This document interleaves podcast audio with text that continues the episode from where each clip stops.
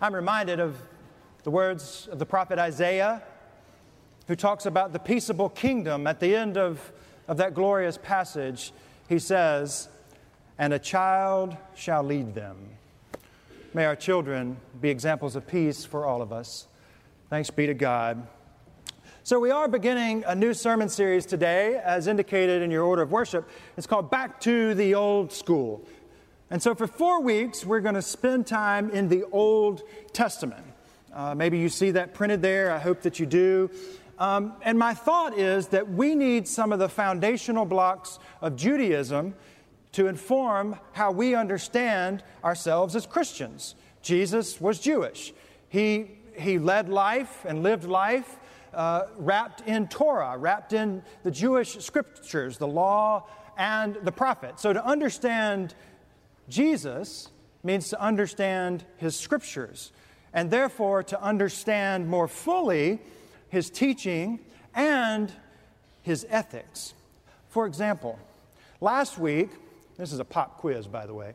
Last, last week, we discussed the parable of. Oh, good. Yeah, both of y'all got it. Thanks. The parable of the, the parable of the Good Samaritan. Yeah. In which a lawyer asked Jesus, What must I do to inherit eternal life? To which Jesus replies, What is written in the law? Well, love the Lord your God with all your heart, with all your soul, with all your might. Love your neighbor as yourself. How did the lawyer know that? Well, he inherited it from his Jewish family. It comes from Deuteronomy and it comes from Leviticus. In our communion liturgy, in just a moment, we're going to hear the words of Jesus. He talks about a new commandment that I give you, or a new covenant that I give you. What does that language, commandment and covenant, mean? It's part of a bigger story, a bigger narrative. So, Christians, we Christians, if, if those building blocks are so important to the Jewish faith, they need to be that important to us as, as Christians as well. The Hebrew Bible helps us in that way. It's also that the time of year when so many of our students are heading back, all ages, they're heading back to school and they're going to be informed and given information from so many angles math and literature and science and history and foreign languages.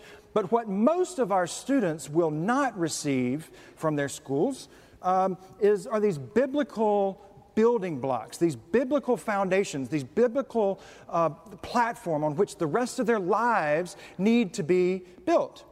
So all of us, we may learn everything that, that the world of academia has to teach us, but if we miss how to love God and neighbor, or why we should love God and neighbor, then we've kind of missed our whole purpose for being on this planet.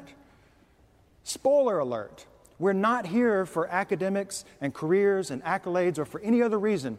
All of those are secondary only to being in harmony with God and with each other. So, for four weeks, I would invite you to commit to this building process, laying the foundation. So, for four weeks, four lessons from four of the Hebrew scriptures, back to the old school. The very first lesson comes from Deuteronomy chapter 6. Listen for the word of the Lord. Hear, O Israel. The Lord is our God, the Lord alone. You shall love the Lord your God with all your heart, with all your soul, and with all your might. Keep these words that I am commanding you today in your heart. Recite them to your children and talk about them when you are at home and when you are away, when you lie down and when you rise. Bind them as a sign on your hand, fix them as an emblem on your forehead and write them on the doorposts of your house and on your gates. This is the word of God for the people of God. Thanks be to God. In less than five days, it's like four days, 19 hours, and 30 minutes to be exact, Susan and I will drop off our younger daughter, Ella Kate, at her dorm, where she will spend the next nine months of her life with people she has never met and people we have not had the chance to vet. So I'm, I need your thoughts and prayers. I need a little more than your thoughts and prayers. I need like oxygen at this. And maybe a muscle relaxer. Certainly, some pizza and some Kleenex would be helpful too. Actually, both of our, our daughters will be starting back to school this month. Our older daughter, Caroline, is in pharmacy school, and she'll be diving back into that program, having survived the undergraduate gauntlet already. But here, Susan and I are on the brink of sending our final child into the world away from home, knowing that she will not come back, at least not permanently. She's leaving the nest, and life will not be the same again. Susan and I will be empty nesters. You know what that means? We're going to party. No, I'm kidding. I'm kidding. kidding. Erma Bombeck says when mothers talk about the depression of the empty nest, they're not mourning the passing of all those wet towels on the floor, the music that numbs your teeth, or the bottle of capless shampoo dribbling down the shower drain. They're, they're upset because they've gone from being a supervisor of a child's life to a spectator. And things like empty nester syndrome, it's, it's real. I'm already feeling this weight of like I'm supposed to be doing more at home than I am, right? Um, or that I've got all this free time all of a sudden that it's quiet now. There was a comedian who talked about the symptoms associated with, with what I'm describing. He said, You know, you have this syndrome when uh, you're surprised when you come home and the house looks exactly like it did when you left it, you know, right? Or on a bad weather day, you're still checking to see which schools are, will be closed. Or, or you're shocked when you get into the car and the radio's still on the station where you left it. Or you walk into your child's room and you do the sniff test, you know that, to find out where the dirtiest clothes are on the floor. Or you have a panic attack that somehow your parenting has scarred your child and you envision that you know they're going to be a failure and end up on the jerry springer show at some point right? Well we're not at the jerry springer point yet but this will be a heavy week for us. We're sending our daughter out and the question with which i have been wrestling all week and will this coming week is with both of our girls have i done enough have I taught them enough? You know, changing flat tires and how to manage a calendar and hopefully how to manage their money, but have I, have I poured myself into them enough? Because when I've, I've read through the Shema, that's the text we're reading today. Hear, O Israel, the Lord is God, the Lord is one. Love the Lord your God with all your heart, with all your soul, with all your might. Recite these to your children in their coming and in their going, and when they lie down and when they rise up. Have I done that? Maybe not explicitly, but surely they know that God alone is Lord, right? We did, a few years ago, we did bring home with us a mezuzah. And at some point, when we get moved into our house, help us, Lord, on our doorpost, we will place our mezuzah, in which is the Shema and the Ten Commandments as a sign that marks our gate and our doorpost that there's something different about this household. The Shema, it's the earliest prayer in the Jewish faith. It's to be prayed every morning as the first words off of a person's lips. It's to be prayed every evening as the final words on a person's lips. I want to tell you that the first two words of the Shema are radical. Shema means listen. Israel means to wrestle with, or those who wrestle with. So, this prayer, the most ancient prayer that's recited two times a day in the Hebrew faith, in the Jewish faith, literally translates Listen up, all of you who wrestle with God.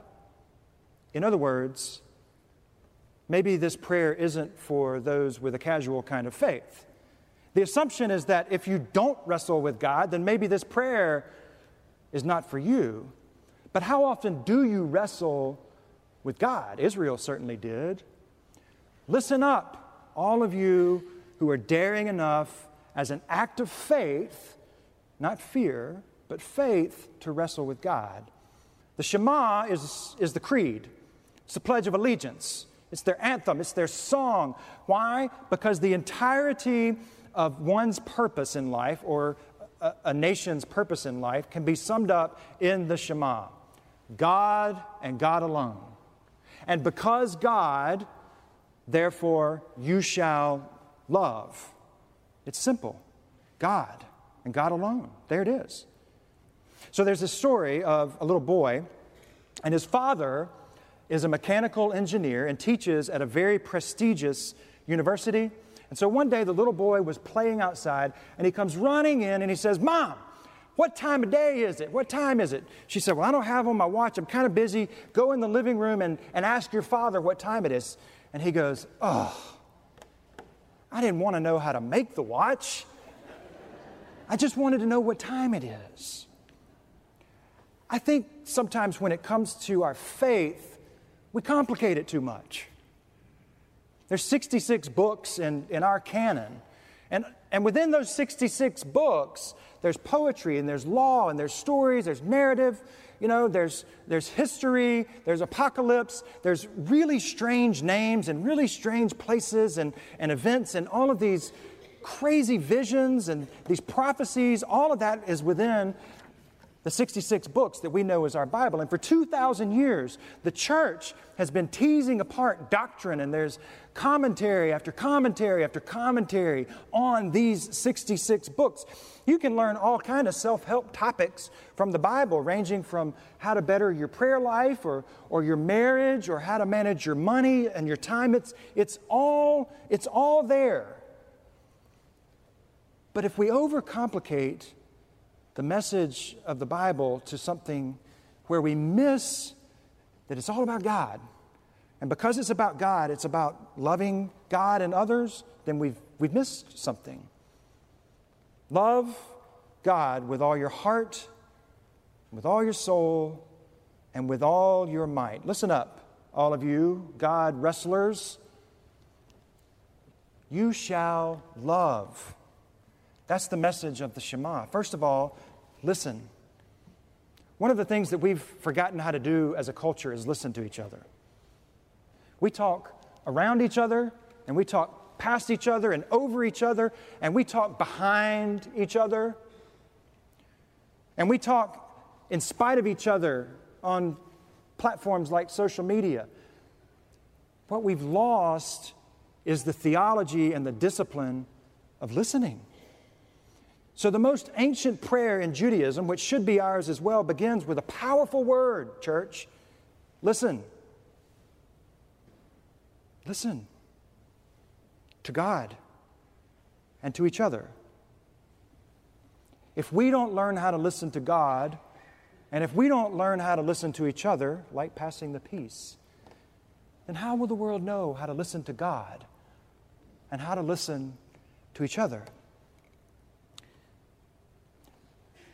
Then there's this challenge listen, and then it says, You shall love. You shall love. There's your sermon for today. So, parents, with, with children in, in school, grandparents, guardians, listen up. If I had to go back and, and do it all over again, I would lay a foundational block in my home where I told my children every single day listen, and then your number one job to listen is then to love. Listen and love. Because I'm here to tell you the way to change the world is by changing one life at a time. How do you change a life? You listen to their story, and then you love them through their story. So when I read about headlines like the shooting in El Paso, and then a few hours later, the shooting in Dayton, Ohio, two mass shootings, again, in our country, within a few hours of one another. What I want to say to my family and to your family and to us as a church family and to families all across this great land of ours is listen up, God wrestlers.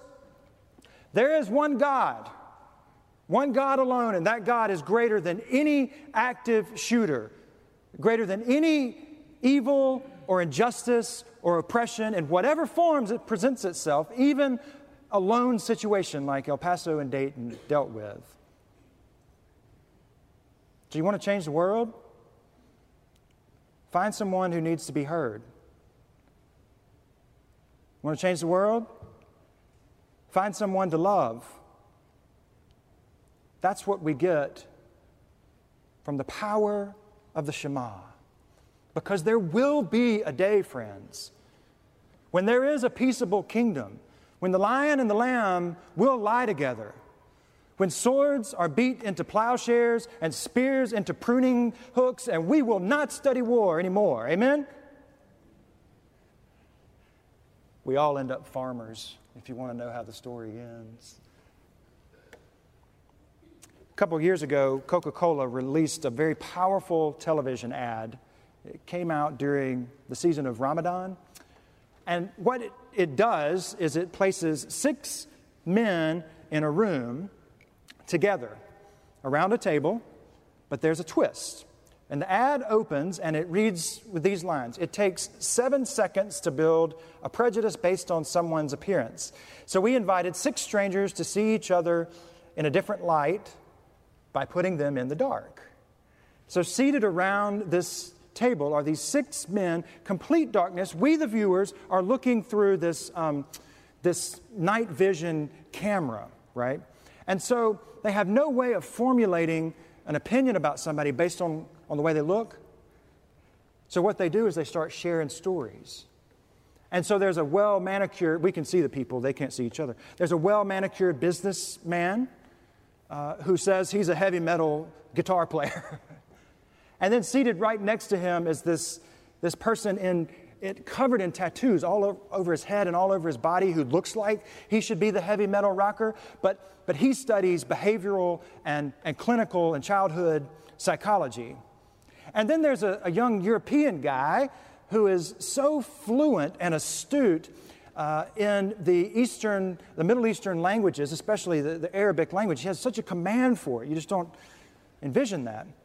And then there's the Arabic guy in, in full Arabic dress who says he loves to, to cook for people and to share his food and, and get people around a common table together. And then there's a guy who is an avid extreme sports person but he's, he's in a wheelchair. None of them can see each other. So they go through this dialogue for several minutes. They form images in their minds based on dialects and movements and, and occupational kind of stuff. All they have is words.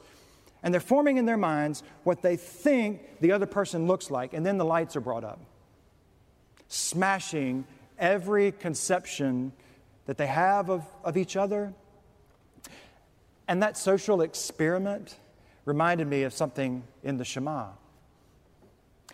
Oh, the kicker is from beneath their chairs, they pull out this box. It's a familiar red and white box, and they open it, and it has a cylindrical can of Coke. You know, the red can with the little white twist, but it doesn't say Coca Cola on it. Instead, it has a message in their own language that says, Labels are for cans, not for people. So I've been thinking about that experiment in the Shema because the Shema historically is meant to be prayed by covering one's eyes in the dark. Because left up to, to our own devices and our own minds and our own influences, we would have this understanding of what God wants for our life and who God is, right? We would just create God in our own image ultimately. But for just a moment, the Shema challenges us to go dark and, and to blind ourselves to, from whatever it is that's distracting us. All of the grief, all of the chaos, all of the walls, all of the headlines, all of the, all of the junk that's in life. Just for a moment, the Shema says, Listen, listen, you shall love you shall love. Because in this world, as soon as the hand comes off and the light illuminates us again, we're going to see the pain. We're going to see the violence. We're going to see the headlines. But, but just for a moment, we've had this opportunity to focus, to focus on something bigger than us. And that, that reminds me of my final point. After the Holocaust, Rabbi Eliezer Silver was commissioned. He's from Cincinnati, and he was commissioned to go uh, back over into parts of Europe and to try to find Jewish families, especially Jewish children, many of whom were, were housed, being housed in monasteries all across Europe. And so Rabbi Silver, he goes into a particular monastery in Krakow and he meets with the priest and he asks the priest if before the children go down for the night, could I have just, just a moment with them? He says, sure. So he goes into the great banquet hall. He, he gets the crowd of children very silent. And he says these words Shema Israel. Shema Israel. And from the crowd, he begins to hear the whimper of children. And he looks over at the priest, and the priest looks over at him, and they realize what has happened. These children, before the darkness came, and before their mamas were sent off to concentration camps, their mothers would recite these words to them at night and again in the morning. So for these children, they heard it as an invitation, a gateway to come back home. So let me ask you a question. What words do you think should be indelibly a part of our children's story so that when the nighttime does come, they know their way back home? I think it should sound something like this The Lord is our God, the Lord alone. You shall love the Lord your God with all your heart, with all your soul, and with all your might. It's the very first prayer that Jewish children learn. It's the very last prayer that is prayed before they die. It should be one of the earliest prayers that we teach our children. And it should be among the last words on our lips as well. Why? Because it's a prayer of defiance. It signals a radical faith that no matter how divided we are as a world, or as a country, or as a denomination, or as families, there is one God. God and God alone will win the day when God's people will listen and when we listen, if we're daring enough, we will hear these words, You shall love. So, listen, all of you God wrestlers. You shall love. Amen.